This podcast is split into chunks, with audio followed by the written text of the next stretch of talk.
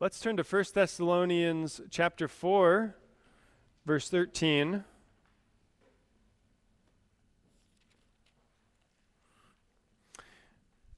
And let's begin by reading this passage today. This is just continuing our study of 1 Thessalonians. And we find ourselves today in chapter 4, verse 13 through 18. But we do not want you to be uninformed, brothers, about those who are asleep, so that you will not grieve as do the rest who have no hope. For if we believe that Jesus died, and rose again, even so God will bring with him those who have fallen asleep in Jesus. For this we say to you by the word of the Lord, that we who are alive and remain until the coming of the Lord will not precede those who have fallen asleep. For the Lord himself will descend from heaven with a shout, with the voice of the archangel, and with the trumpet of God. And the dead in Christ will rise first. Then we who are alive and remain will be caught up together with them in the clouds to meet the Lord in the air, and so we shall always be with the Lord. Therefore, comfort one another with these words. Our Father, we pray now for spiritual understanding, that you would give us the ability to understand the truth that is in this passage, and also the ability to apply it to our life. To those of us who have lost a loved one recently, we pray that this would be a great comfort to us. And for those who perhaps uh, will be grieving in the near future, and only you know the timing of that, we pray that this text in particular would be lodged in their mind and in their heart, that your word would sustain them when they go through that deep valley of being separated from loved ones. And so we pray all this in Christ's name. Amen.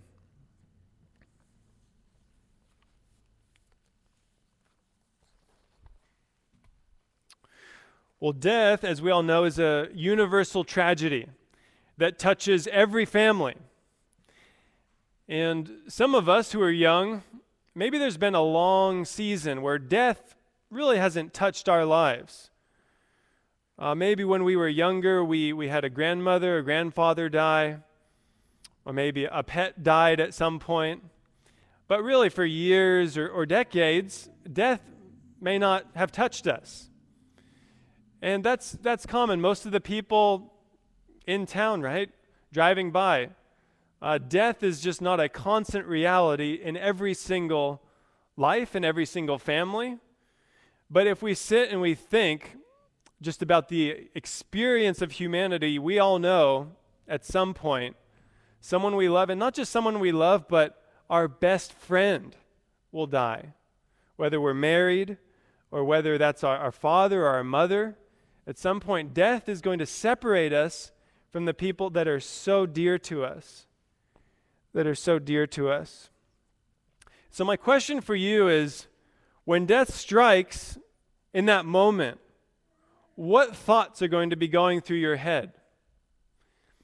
As you're at the, the ceremony, at the service, at the graveside, and you're looking down just at a tombstone, and you know your loved one is, their body is laid to rest there, what, what, will you, what will you say to yourself? What thoughts will be going through your head?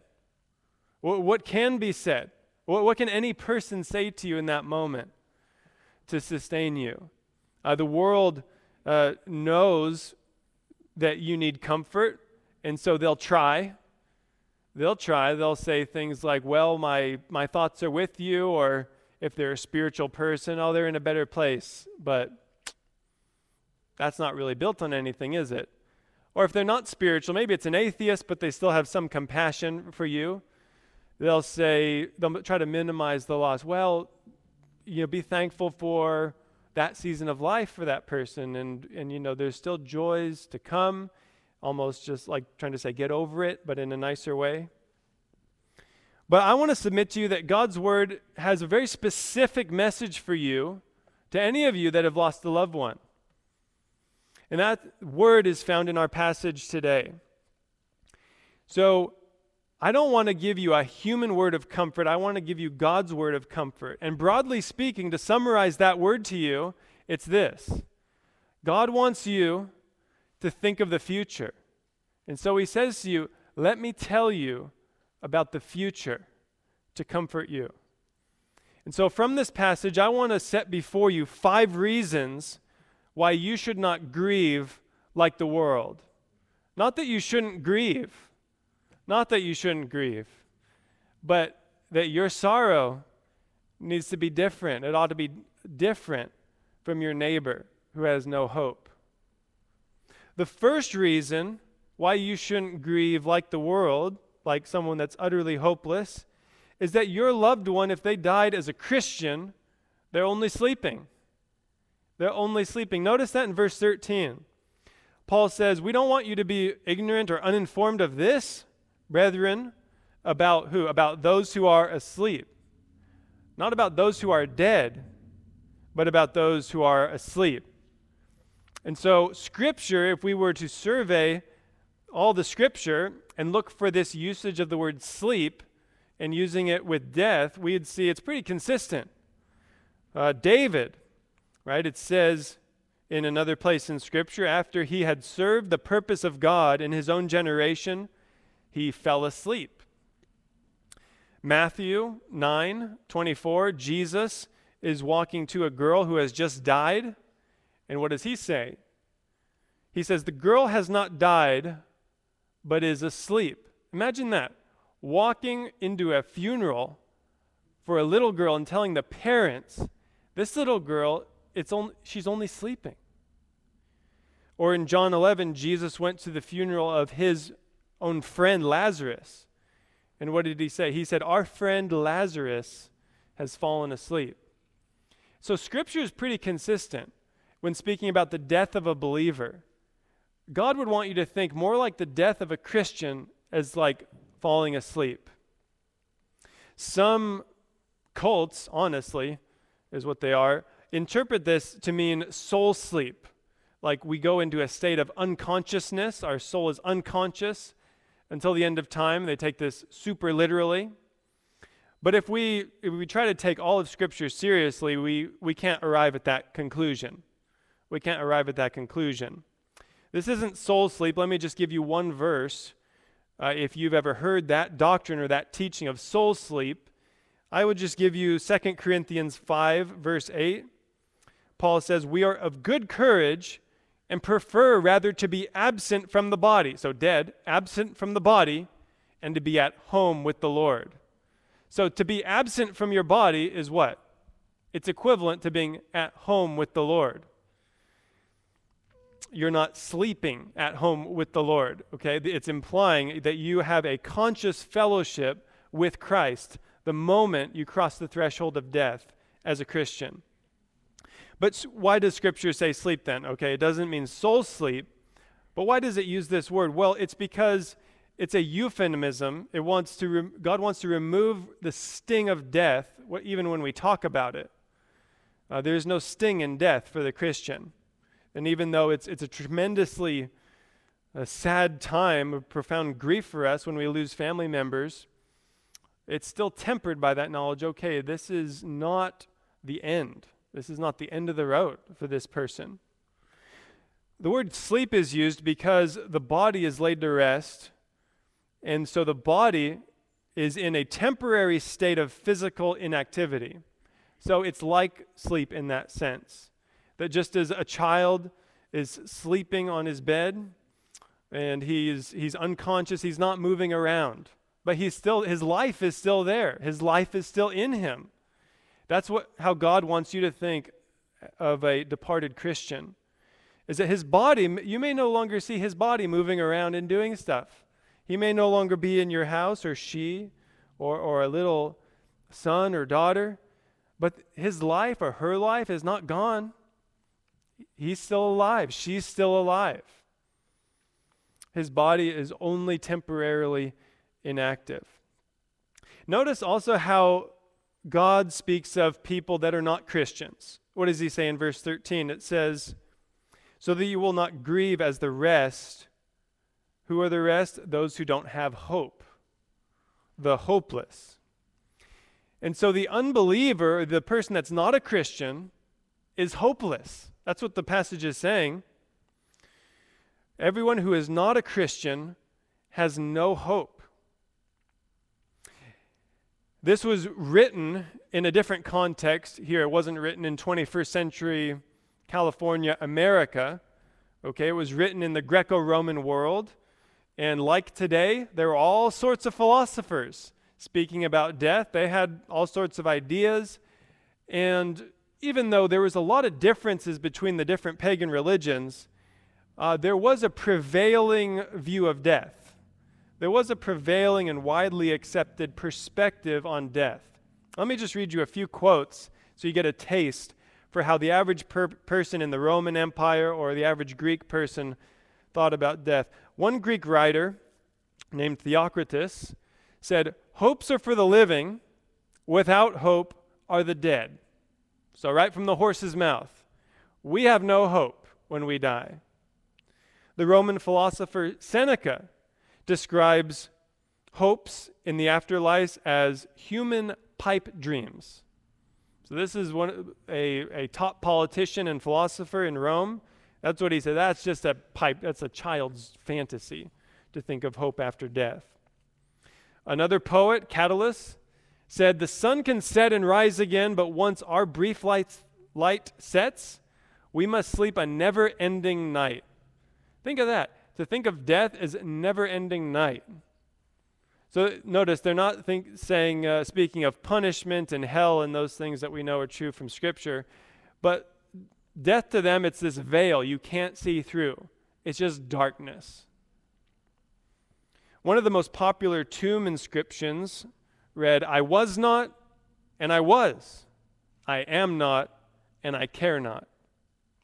How depressing is that? I am not, and I care not. That's what they want you to read when you visit their graveside. And this was so popular, there was actually a uh, abbreviation for this inscription. I care not. I'm not. I no longer exist, and I don't care, and you shouldn't either. Another inscription read, We are nothing. See, reader, how quickly we mortals return from nothing to nothing. And then a final one, If you want to know where I am or who I am, the answer is ash and burnt embers. Wow, that guy must have been really pessimistic when he told people to put that on his tombstone. Tell people I'm just ash, I'm nothing. What about modern people? Well, that perspective hasn't changed largely. We may not, you know, worship Zeus and, and Athena and all these people, uh, the, um, the Greek myths and, and whatnot, but we still have basically the same view of death as a culture, most of the people you know. There's atheists, there's people like Stephen Hawking, who passed away recently, a world famous physicist. He said in an interview, quote, I regard the brain as a computer which will stop working when its components fail. There is no heaven or afterlife for broken down computers. That is a fairy tale for people afraid of the dark. Another popular scientist, Carl Sagan, said, I would love to believe that when I die, I will live again, that some thinking, feeling, remembering part of me will continue. But as much as I want to believe that, I know of nothing to suggest that it is more than wishful thinking. And so, what can we say from these, from these perspectives? Well, we could say the average person that you know that's not a Christian has absolutely no certainty about life after death, about any kind of afterlife, what happens beyond the grave. They may have a wish, oh, well, I think, or I I kind of feel like such and such. Notice a lot of unbelievers talk like that. I, you talk about Christ or the resurrection or judgment or heaven, and they respond. How do they respond? Well, yeah, that's great, but I just think, uh, and then they bl- blurt out something that just pulled. They pulled out of thin air, pulled from a Hollywood movie, from some philosophy book they read in college, from someone on YouTube, and they kind of mingle this and mash this together, and they have a little thought to comfort them about death. But there's no certainty. No certainty. They can only comfort one another with vague cliches. Like when a, a huge tragedy strikes in our nation, and there, there's news articles and social media posts and all that. And people try to they try to comfort each other, but what do they say? The best they can say is, "My thoughts are with you." Um, does that help you to know that someone's thought is with you? What does that even mean? Does that mean anything? Uh, I don't. I can't figure it out. So if you know what that is meant to imply or communicate, you can inform me of it. A prayer is something, but a thought, okay, you're thinking about me. That doesn't really comfort me, though. What I want to know is where, what happened to the person I loved? What happened to them? Where are they? Will I see them again? So if you're not a Christian, the Bible says that you're hopeless. I mean, that's a plain implication from the text, isn't it? That if you're without Christ, that you're hopeless. Uh, all spiritual paths don't lead to heaven. And I'm not saying that because I think or because I'm a, a conservative fundamental Christian. I'm saying that because, well, this is what determines my beliefs. And so this book says if you're without Christ, that you're still guilty, that you, you don't have a sacrifice for sin, that there really is a true living and personal God that keeps an account of our actions and our thoughts and our motives. And when we die, we're accountable to God. And if we don't have Christ to stand in our place and represent us, we die in our sin and we die in a state of guilt before God. The Bible says that there's no vague hope for all humanity, for all people. What does it say? It says if you die as an unbeliever, as not a Christian, the only thing that you have is a terrifying expectation of judgment, is the exact word Scripture uses. There is no comfort in death without Christ. But a Christian is, is very different. A Christian can grieve and does still grieve, but that grief is in hope, right? It's still, it's in hope. But does this mean that, that we shouldn't grieve when believers die? And you may have had this happen to you. It, it actually happens frequently in a church when a family member dies or, or someone's loved one dies. There'll be some guy there and he's trying, he wants to do good, he's trying to help, but he doesn't help. He just comes up to you and says, um, Well, he's in heaven. Why are you crying? I mean, you know, he's in heaven and you'll be okay and you'll see him again and, you know, uh, just cheer up, right? It's, it's okay. And, you, oh, you're still crying a week later. Um, oh, no, have you heard they're still mourning? Uh, two weeks, a month, two months later, there must be something wrong. They must be backsliding or falling away or something like that. Well, let me just refute that, that idea that grief is a sign of any kind of weak faith. I already referred to Jesus visiting the, the um, funeral of his friend Lazarus. W- what did he do at the funeral? Do you remember? The shortest verse in the Bible, right? Jesus wept. Even Jesus, who knew he was about to raise his friend from the dead, maybe less than an hour from that, even he was so overcome by the sorrow of death that even he wept. Even he wept. And the language in that chapter, it's very strong. It's not a single tear, it's a, a shaking of the body, it's a weeping, a profound grief.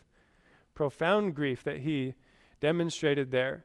And what, what did the people say when they saw him? They said, Oh, what weak faith this man has in God. Why would he weep so much? What did they say? They said, See how he loved him. So those tears, they're a sign of your love. They're not a sign of weak faith, they're a sign of love.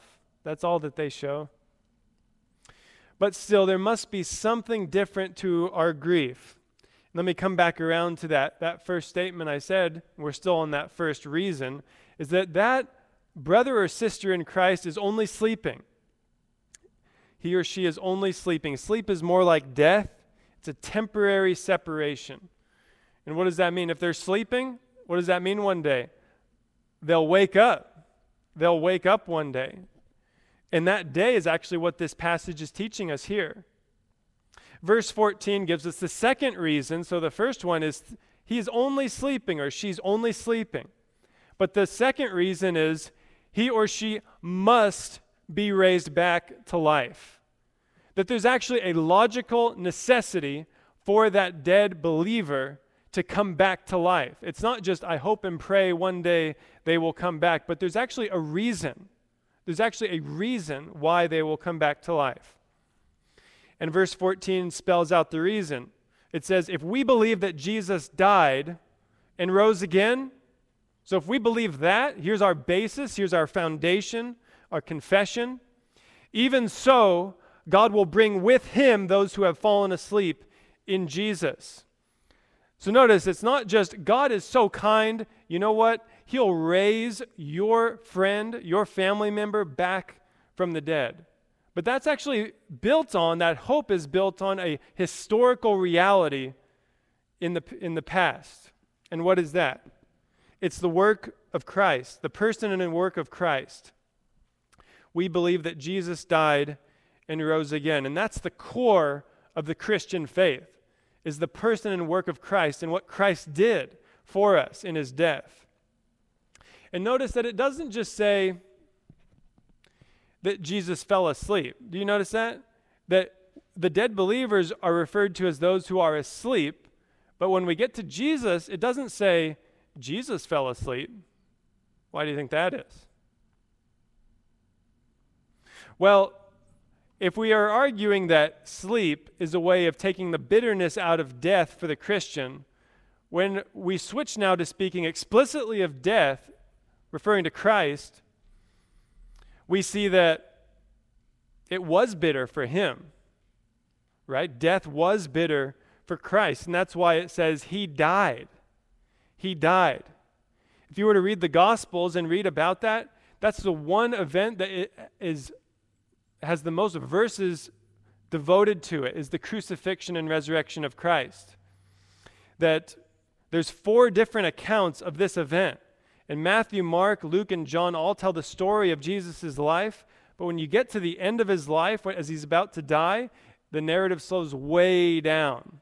Right? And so you have four extended narratives about this event, this man who died. Right? On the cross, he didn't just fall softly to sleep. He didn't just he didn't fall asleep in death with all his friends around him uh, with all his, you know, family members and, and disciples around him.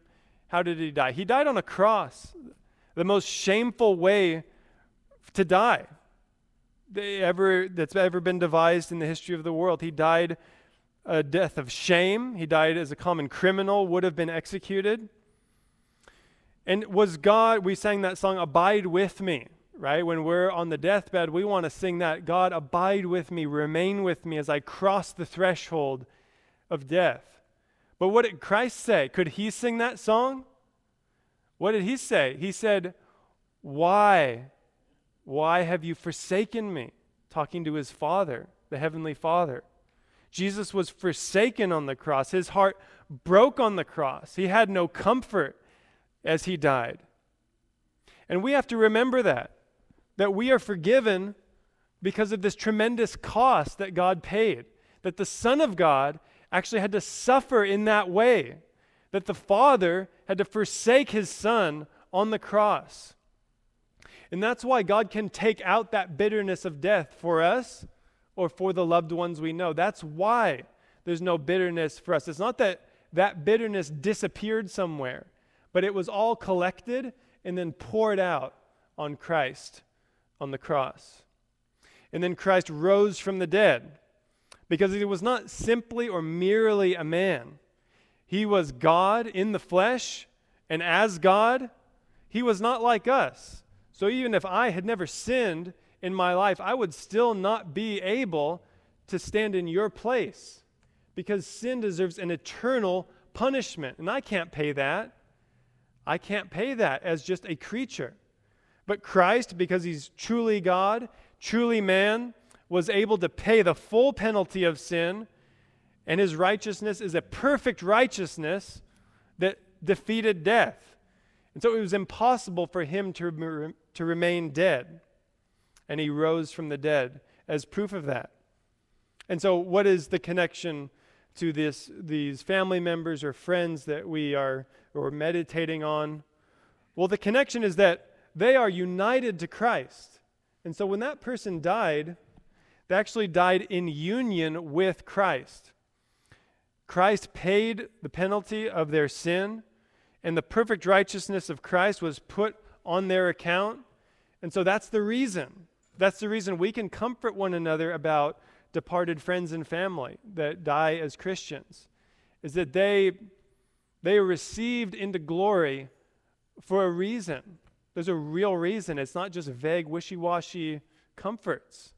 We can point to the gospel, which is the work of Christ, as the basis for that hope. And so we can imagine God with his record books in heaven poring over them, and we know there's something like that, the way Scripture speaks.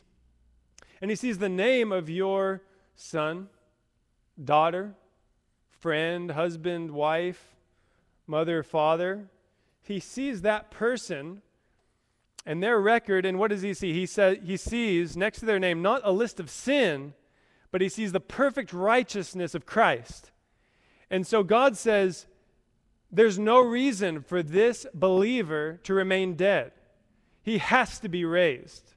He has to come back to life. Do you see that? That it's a necessity for that person to be raised from the dead. That's the basis for the Christian hope. That our resurrection was actually purchased by Christ on the cross. The third reason we see in verse 13 why should we not grieve like the world? Well, when that day comes, whoever that person was, they will miss no blessing. They'll miss nothing. Back then in Thessalonica, um, many, many people think, and I would agree, that there were some people in this church that were worried. Because remember, you have to put your, yourself in their shoes once in a while. The gospel was still very new. It was still very new. And the gospel was what? Well, Christ is coming back. He's coming back to raise the dead and to bring in the kingdom. So imagine you're, you know, a few decades after Christ ascended into heaven and the apostle Paul shows up preaching the gospel. And what's your expectation? Well, any moment now Christ could come back. He could come back tomorrow, next week, and I'm ready. I'm ready. But then, oh, my mother died. Okay, I thought Christ would have come back before that happened. Oh, my son died, or my husband or wife died. And so people at the church had questions. They were a little confused. How, how are we to think of this? Or is this a sign that uh, God is somehow displeased with them, that they died before Christ returned? And today, I'm guessing that, mm, I'm guessing no one here has that specific worry that, oh, someone died. I thought, I really thought Christ would come back before they died. I doubt you have that specific concern, but you might have uh, the same concern in a more general sense. Uh, Im- imagine, for example, you know a family member who becomes a Christian and then one week later is killed in a tragic accident. Right? What would you be tempted to think about them? Well, I mean, they didn't have any time to, to do anything for Jesus. They didn't have any time to to evangelize anyone. They didn't probably didn't give one cent to the poor or to, or to anyone. Uh, they didn't have this huge list of works. They're just, I guess they became a Christian for a, a few days and then God took them away. Or maybe even someone that's a, a more nominal Christian, more casual Christian, and you, you kind of doubt their salvation. Like, honestly, you doubt their salvation for a long time. But then, oh, they get serious. They get serious like right at the end, and then boom, they, they're gone we might be tempted to think, oh, well, that's somehow a sign of God's judgment on them. That's somehow a sign that um, God was displeased with them. Maybe they'll be at another rung of heaven. We're tempted to think like that. Uh, create levels in the kingdom. I, and I think there's one passage in particular that, that we can hold on to if we're tempted to think that. That's at the end of Luke, right, with the, the thief on the cross the, de- the deathbed conversion, right? The, the prototypical conversion right at the end of life. What happened there? Well, Jesus was crucified with, with two criminals on either side of him. So there, that's why you see in some pictures when people portray it that there are three crosses. So the other two, They were criminals being crucified together with Jesus, and he was in the middle. One of the, th- one of the criminals was, was insulting Christ and making fun of him, and the other one uh, w- said something very different. It, it seems that he actually repented as he hung and lay dying next to Christ. He didn't have any time to evangelize a continent. Okay, he didn't impoverish himself to feed the poor. Uh, he probably actually did zero. I mean, the only thing he ever did between his conversion and his death is pray. He uttered one, one prayer. What was that? Wasn't this, this hours long prayer, this real flowery, flowing prayer? It was just this real simple prayer. What did he say? He said, Lord, remember me when you come in your kingdom. It's just a cry for mercy. That's the only thing he ever did for Christ, is utter one sentence pleading for mercy from Christ. And what did, what did Jesus say?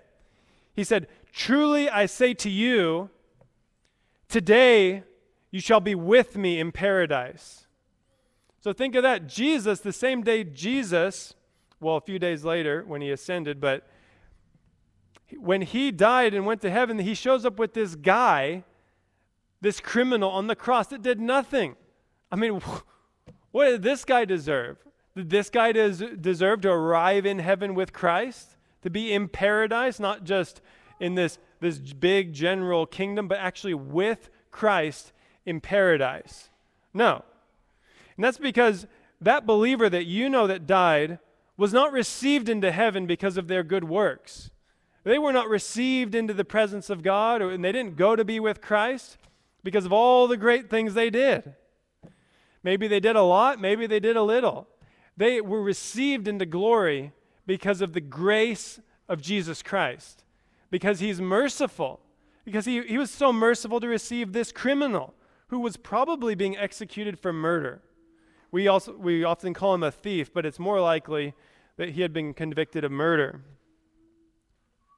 So Jesus never turns anyone away, even at the very end of life. And so that believer you know is not going to miss anything. They're, they won't miss the resurrection, they won't be at a lower rung of heaven. Verse 16 gives us the fourth reason.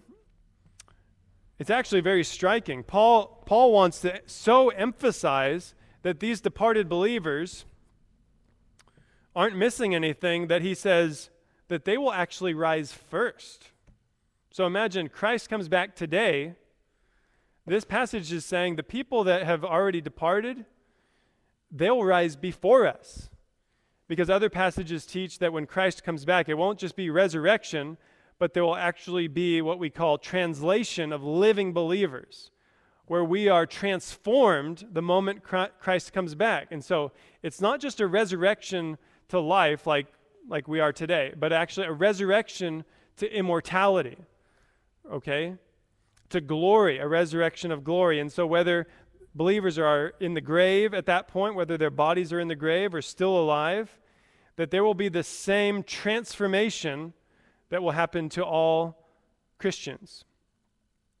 And the dead in Christ will rise first. See that at the end of verse 16. They, they won't miss anything, they'll actually be the first to rise. And notice now he does acknowledge that they're dead. And so that's how we know okay, it's not.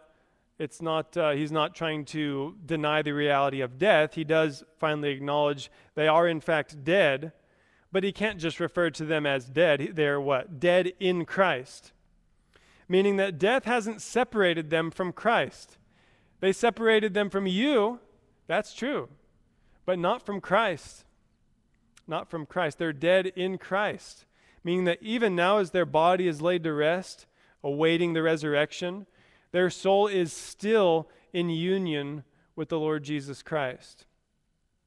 Romans 8:38 says, "For I am convinced that neither death nor life, nor angels nor rulers, nor things present nor things to come, nor powers nor height nor depth, nor any other created thing will be able to separate us from the love of God, which is in Christ Jesus our Lord. And so that should teach us, okay, whether we're laying dying, awaiting our own death, or some believer we know is taken from us in death, Death is not a sign that God cast them away or rejected them. Okay, this passage is saying death will still occur until Christ returns. But that death, that does not separate, it can't separate us from Christ. We're in Christ whether we're living or sleeping. But we get more specifics. So it's not, up to this point, we've been talking about at a general level. Oh, one day the resurrection will happen, the departed believers are still with Christ. But God actually wants us to know some specifics about the, the day, the day that this will happen. It says, Christ, the Lord Himself, will descend from heaven with a shout, with the voice of the archangel, and with the trumpet of God, and the dead in Christ will rise first. So the Lord Jesus Christ, who's now sitting at the right hand of the Father in heaven, will one day come back physically. He will descend from heaven to raise the dead with a shout, it says. And the word shout, it's not, it can't perfectly capture the word here in the original language, but that refers to a, a commanding cry or an order, like a, a, commander would give to a troop of soldiers, or um, a captain would give to men rowing. That's the way it's used in other, in other occurrences in, in literature of the time. So Christ will descend and he will give this command that will be heard around the world by the living and by the dead. Church. Christ will return to call out of death all the believers who have ever died uh, from all time. He will descend with this signal, a cry of command. And how will his voice sound? It's interesting. Scripture does describe Christ's voice. When he was here at his first advent and he walked the earth, he was a very meek man. Uh, his, it says his voice wasn't heard in the streets. The Messiah's voice wasn't heard shouting in the streets. Uh, he came meek. He came to humble himself. He came gently the first time. But it won't be that way when he returns. So he was like a lamb when he was here the first time, but when he returns, Scripture says he's more like a lion. Revelation 1 describes the glorified Christ. John says there, I was in the Spirit on the Lord's day, and I heard behind me a loud voice like a trumpet. His voice was like the sound of many waters. So, like the crashing of waves, is how the voice of the glorified Christ sounds. Let me just read the full description there in that first chapter. I turned to see the voice that was speaking with me, and having turned, I saw seven golden lampstands. And in the middle of the lampstands, I saw one like a son of man, clothed in a robe reaching to the feet, and girded across his chest with a golden sash, so like royalty. His head and his hair were white like wool, like snow and his eyes were like a flame of fire, emphasizing his holiness, his blazing, transcendent holiness. His feet were like burnished bronze when it has been made to glow in a furnace, and his voice was like the sound of many waters, so like a warrior. Having in his right hand seven stars and a sharp two edged sword which comes out of his mouth. His face was like the sun shining in its power, and when I saw him, I fell at his feet like a dead man. And he placed his right hand on me, saying, Do not fear. I am the first and the last, and the living one. And I was dead, but behold, I am alive forevermore. And I have the keys of death. So that's Christ today. He's not this guy, you know, with the heart shining out and the long hair and, and like this. He's this glorified, majestic, holy king who has the power over death. And that's who will descend from heaven to raise the dead. It also says that there will be this voice of the archangel. And that's, inter- that's an interesting detail, isn't it? Why, why would God put this detail here? I, am honestly not quite sure why uh, this detail is in our passage. All I can do is describe it for you. Scripture says that it will not be just be the Lord Jesus at the, this time of the resurrection, which we would also call the rapture, it's another name for it. There will be an archangel and he will say something. Okay, so Scripture teaches that there are angels. Okay, most of us believe that, but even more than that, there is a hierarchy of angels. So you can go way too far with this kind of stuff. Okay, if you read extra biblical literature, even from the time period, uh, people are, are happy to go into all sorts of detail about the archangel and his assistant, and then this nation over here, and, and this complicated thing. But Scripture, if we just limit ourselves to Scripture, we're told really little about the angelic world. In fact, there's only one other time when an archangel is mentioned, and that's in Jude, verse 9, uh, where Michael is called an archangel. Uh, but archangel, arch means ruler. And so an archangel is evidently a, some sort of higher level angel, like the commander of all the angels or one of the top rank of angels. In other words, when Christ comes, he'll be attended by the most powerful, glorious creatures that have that God has ever created, the archangel. The archangel's voice is also described in scripture. It says his voice is like thunder like a lion's roar, like the crashing of storm waves, similar to Christ's voice. And so this will be a very loud event. It won't just be this rise from the dead, that kind of soft command. There'll be this crashing command. There'll be this huge climax of all this time we've been waiting for the resurrection. There'll be this huge celebration with all the angels around Christ to witness it. And the archangel, if I had to guess, will likely be the one summoning all the resurrected believers, all the immortal saints, to gather together to be with Christ. And that brings us to our final point in verse 17, which is that you will see that believer again. So we can say that to each other as Christians. It's not just, well, we'll both be in heaven, but he or she might be on the way far side of heaven. Uh, no, Scripture doesn't say that. It's actually really emphatic in verse 17. It says, We who are alive and remain will be caught up together with them. So th- he didn't have to use all those words to express that, but when he says together with them, he's saying we'll be together, but not just together, we'll be with them. You will see them again. You will see him or her. You'll see your son or your daughter or your husband or your wife again. They will be there. But I do need to explain this word caught up because it's a bit of a debate. So, some of us, if we've been in the church a while or we've read theology books, uh, we may have heard of the rapture. Okay, we may have read some Left Behind books or seen a movie here or there. So, we're aware that there's this, some disagreement, maybe our church split when we were five or ten and over this, this uh, event and the timing of the rapture. And I don't want to gloss over that. I do want to, to give my opinion on the matter here. So let's look at this word rapture. Uh, in your translation, I'm assuming the word rapture is not here, and yet I've entitled the sermon, The Rapture. Why did I do that? Well, this word caught up, in my translation, it says caught up. That word, uh, this, so the original word is a Greek word, but the Latin translation uses a word that sounds like rapture. It's the word that we get the word rapture from. And so it does, we do find that word, in a sense, in the passage, caught up. What does that word mean?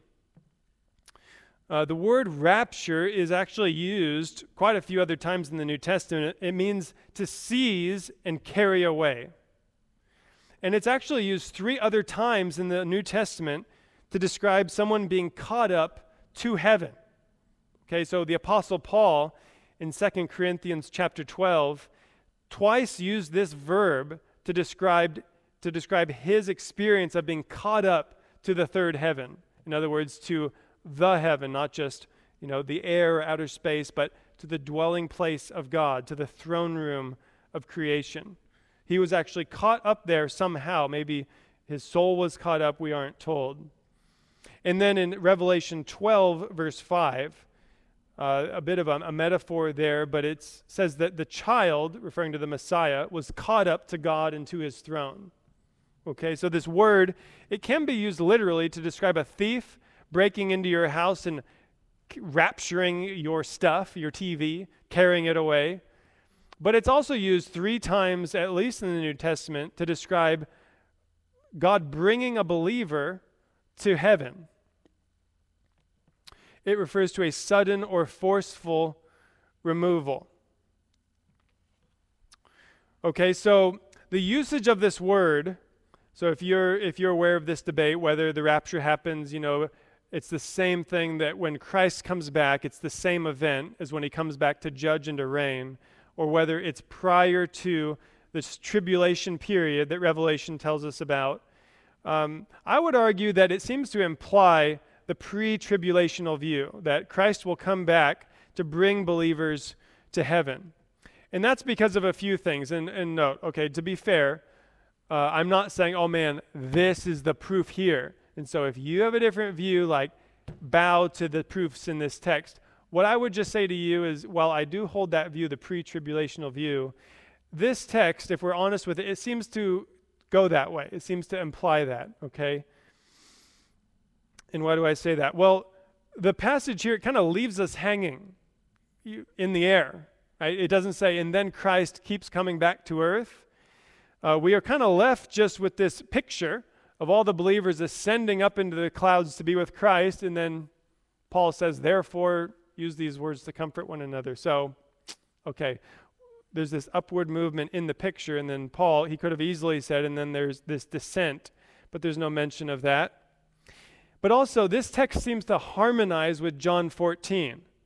And so there, Jesus said to his disciples to comfort them In my Father's house are many dwelling places. If it were not so, I would have told you. For I go to prepare a place for you. And if I go and prepare a place for you, I will come again and receive you to myself, that where I am, there you may be also. Okay, so how, how does this fit with this text? Well, he said there in John 14, when he comes back, he's going to bring believers to heaven. And so it just seems to fit pretty naturally with that understanding that Christ is coming back for his church and will bring the church to heaven. And it, we need to just put off the full discussion of on the end times events. And don't worry, there'll be a time where we'll get the charts out. Okay, we'll get all the lines out and try to put everything in order. And I'm I believe that's worth doing. Okay, I'm not just going to hand wave over it, but we can leave it there for now. I think it's helpful to see that in the passage. So often we just kind of when we get to those kind of debates, we just throw proof texts together and, and get in a fight. But it's helpful to just walk through it slowly. So when we get to that point, uh, we're familiar with the context. At any rate, this passage is teaching you will meet the Lord with that believer that you've been separated from in death. You'll, you will not meet the Lord alone. You'll meet him accompanied by not just that person, maybe that one person you're thinking of, but every believer across all time. There'll be this huge gathering of God's people that will gather together with Christ. And not just that, but you'll be with him, your friend or your family member, forever. You'll be with them forever. There'll be no goodbyes, there'll be no separations. I mean, even in the most joyful wedding or the most joyful birthday of a child, there's still in this in the back of your mind, you know, this won't be forever. One day they'll move out. One day they might get sick. One day we'll have to say goodbye. But it won't be that way after this moment that we're, that we're looking at in this text. And then finally, you'll be with him forever, but in a better place. That's another cliche that the world throws around. He's in a better place. Well, again, we can say that because of this truth. We can really say that as a word of comfort. He's in a better place. She's in a better place in heaven with the Lord.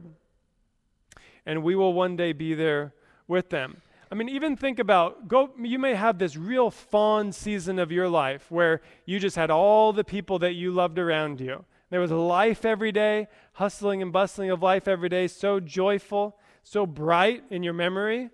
But even then, your house was already starting to decay, wasn't it? I mean, you already had aches and pains. Uh, you were still aware of the decay that would set in, that was already setting in. I mean, would you would you really want it to be back the way it was? Is that is that the ultimate for you to go back to that time with that person? Right? Or is it something even better than that? I mean, in heaven, we'll be with those believers in heaven, which scripture calls paradise, the throne room of creation, where God's glory is most majestically displayed with all the saints from the beginning of the world, all our, our sons and our daughters, fathers, mothers, husbands, wives, friends, all the believers that we know and love will be there. They'll be there. There'll be angels there, thousands upon thousands of angels worshiping the Lord. But the greatest blessing, and what makes this so much better than even the brightest moment in your life, is that the Lord will be there. Christ will be there. And He is the one that really makes heaven heaven. If you have no love for Christ, I'm guessing heaven seems pretty boring to you. Okay? And it will be. Uh, not that you'll go there if you hate the Lord, but. but that's what a lot of atheists say. I've even read some quotes from people this week. They say, That sounds so boring to just be in heaven floating, playing the harp. Nah, I want to live like the devil, and that's all there is, so I'll do that. But really, Christ is, is the crown jewel of heaven. Is, he's what makes heaven heaven, right? He's the creator of all things, He's the fountain of life.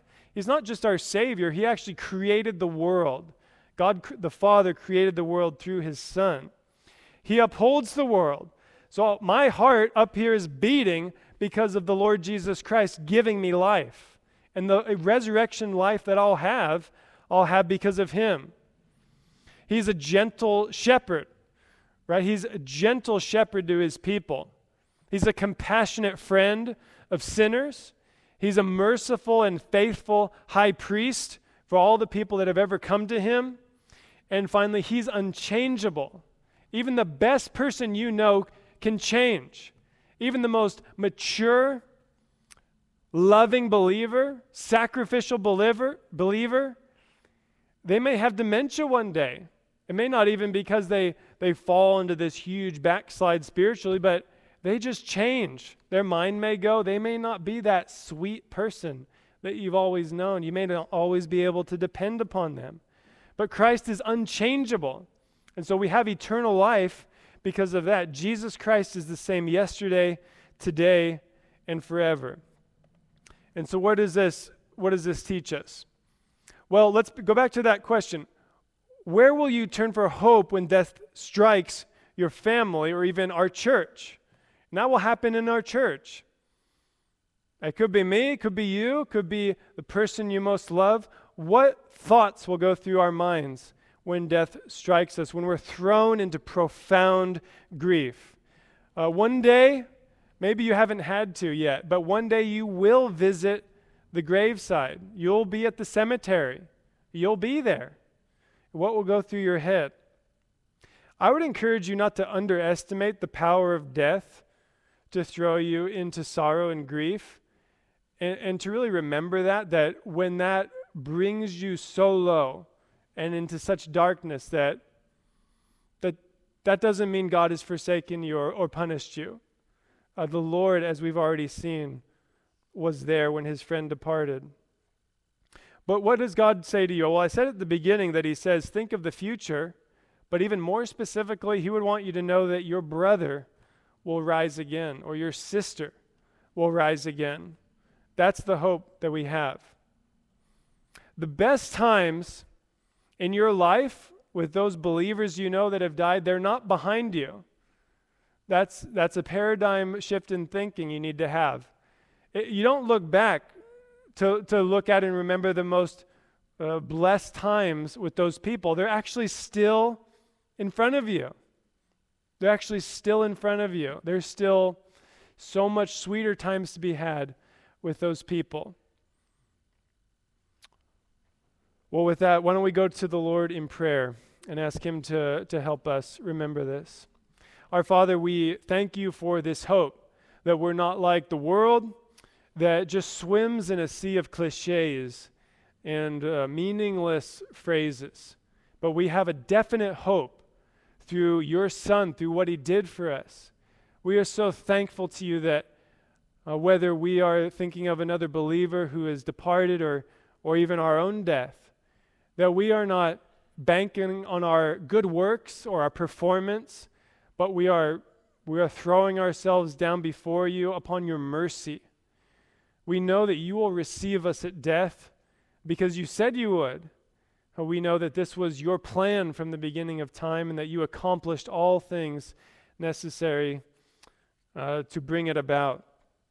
And so, again, we pray that same prayer that if there are any here who are grieving the loss of a loved one, that you would comfort them in a way that no, no person can.